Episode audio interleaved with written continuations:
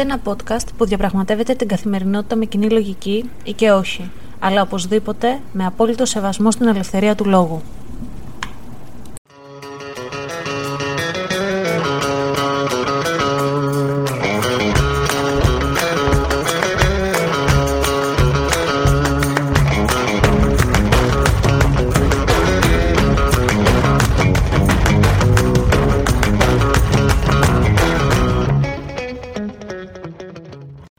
Καλησπέρα σας. Είμαι η Αναστασία. Καλώς ήρθατε σε ένα ακόμα επεισόδιο αυτού του podcast. Είναι η 8η φορά που γράφω αυτό το επεισόδιο και ελπίζω να είναι και η τελευταία. Ε, για αρχή θα ήθελα πάρα πολύ να σας ευχαριστήσω για τα υπέροχα μηνύματα που πήρα για το προηγούμενο επεισόδιο σχετικά με τις αναμνήσεις και θέλω ιδιαίτερα να ευχαριστήσω αυτό το ανώνυμο μήνυμα που μου έλεγε ότι το podcast τον βοήθησε να συνειδητοποιήσει κάποια πράγματα σχετικά με το παρελθόν του και σχετικά με τη ροή της ζωής του και πώς αποφάσιζε να θυσιάσει αναμνήσεις και αγαπημένες στιγμές με τους δικούς του ανθρώπους. Και ήθελε το όνομά του να είναι ανώνυμο. Και πραγματικά εσύ που με ακούς και ξέρεις ποιος είσαι, σε ευχαριστώ μέσα από την καρδιά μου γιατί αυτό το μήνυμα με έκανε να αισθανθώ ακόμα πιο παρέα, να αισθανθώ ακόμα πιο κοντά σας. Και ήταν πάρα πολύ σημαντικό.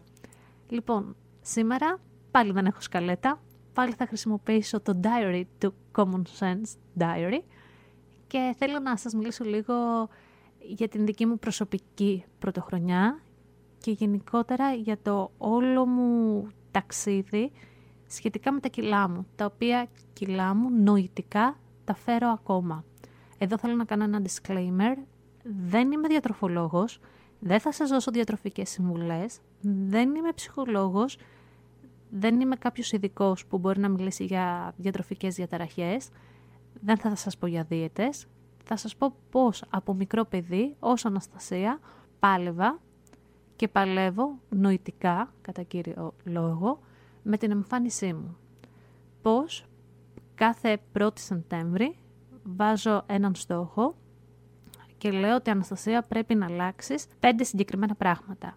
Και αυτά τα 5-10 συγκεκριμένα πράγματα από τότε που ήμουν 14 χρονών είναι πάντα τα ίδια. Και τώρα είμαι 33. Την άλλη εβδομάδα γίνομαι 33.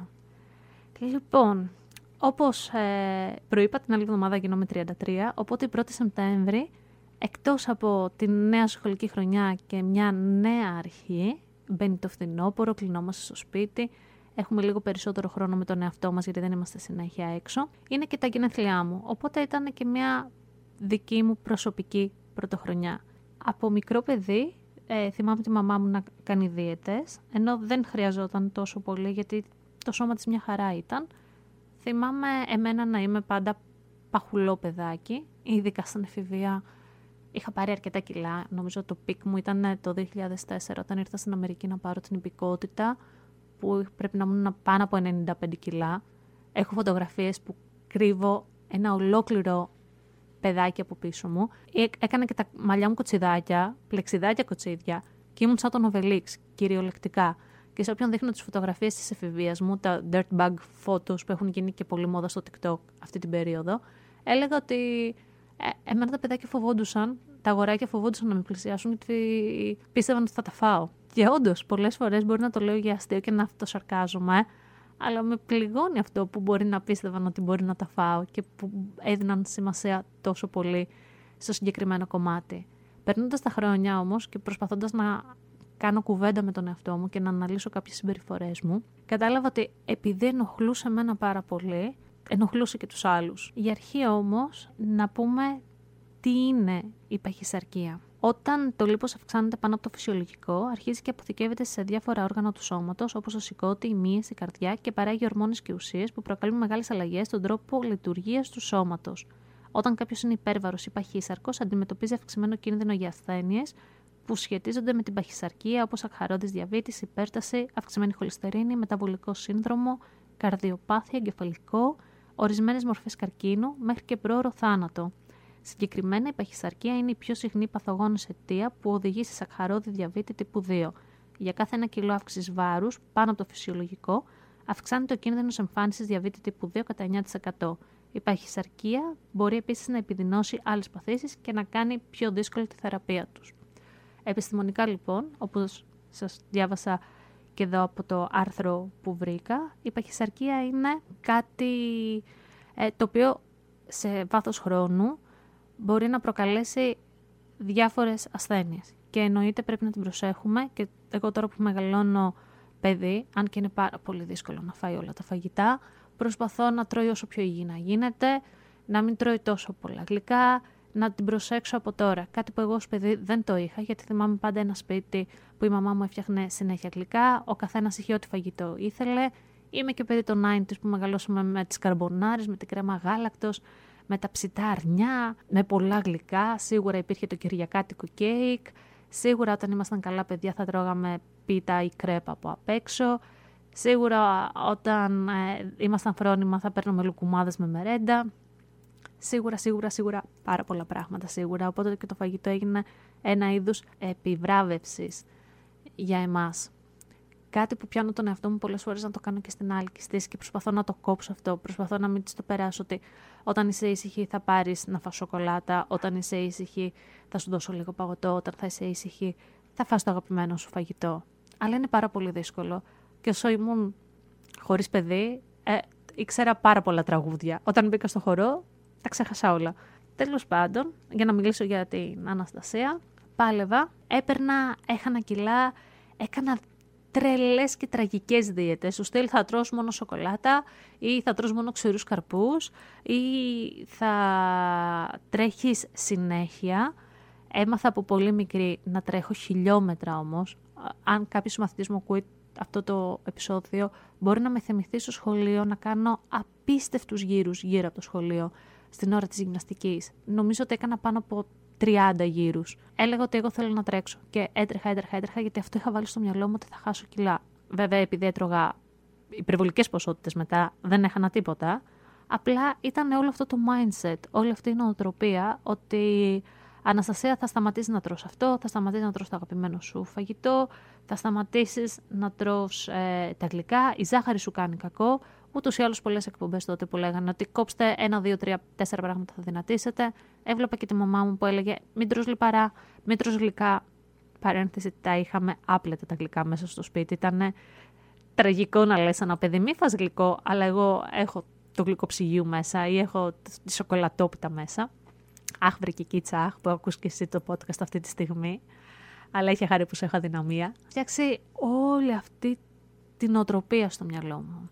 Και όλη αυτή η νοοτροπία, μεγαλώνοντας και ζώντας με αυτήν τα τελευταία 15-16 χρόνια, συνειδητοποιώ πόσο κακή είναι και πόσο άρρωστη είναι. Γιατί φτάνει σε σημείο που χάνεις το βάρος που θέλεις, φτάνει σε σημείο που γυμνάζεσαι τόσο όσο θέλεις και η νοοτροπία σου παραμένει του παιδιού με τα παραπάνω κιλά.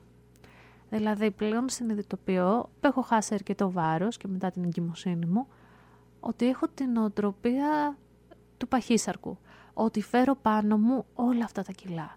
Και αυτό είναι το μεγαλύτερο ψυχολογικό βάρος. Να κοιτάζεσαι στον καθρέφτη, να βλέπεις το σώμα σου κανονικά, γιατί δεν έχω κάποια διαταραχή, αλλά να φοβάσαι το παραμικρό. Να φοβάσαι τι θα φας, να πιέζεις έστω και ασυνείδητα τον εαυτό σου να περπατήσει παραπάνω, να τον πιέζεις έστω και ασυνείδητα να κάνει περισσότερη γυμναστική. Και ήθελα να μοιραστώ αυτόν τον προβληματισμό μου μαζί σας, γιατί και σήμερα που έκατσα να βάλω τους στόχους της χρονιάς, έβαλα Αναστασία πρέπει να σφίξεις περισσότερο και χάσει λίγα ακόμα κιλά, χωρίς να προσδιορίζω πόσα είναι αυτά τα λίγα ακόμα κιλά. Παύση, για να πάρουμε μαζί μια βαθιά ανάσα. Και λέω, είναι τελικά αυτό ότι δεν αποδέχομαι τον εαυτό μου είναι ότι έχω μεγαλώσει με αυτόν τον τρόπο και δεν θα μπορέσω να αλλάξω ποτέ αυτό το mindset που έχω, αυτή την οτροπία. Είναι ότι μια ζωή θα τα κουβαλάω αυτά. Θα ζω μια ζωή με το άγχος. Θα ξέρω τι πρέπει να κάνω. Πότε θα νιώσω σιγουριά ότι μπορώ να φάω ελεύθερα. Και εσείς που με ακούτε θα μου πείτε ε, πηγαίνεις σε έναν ψυχολόγο να σε βοηθήσει με αυτό, εννοείται. Και εννοείται ένας άνθρωπος και ένας ειδικός θα σε βοηθήσει με αυτό. Αλλά από την άλλη έχω τόσα άλλα πολλά θέματα να λύσω και αυτό θα ήταν το τελευταίο που με απασχολεί.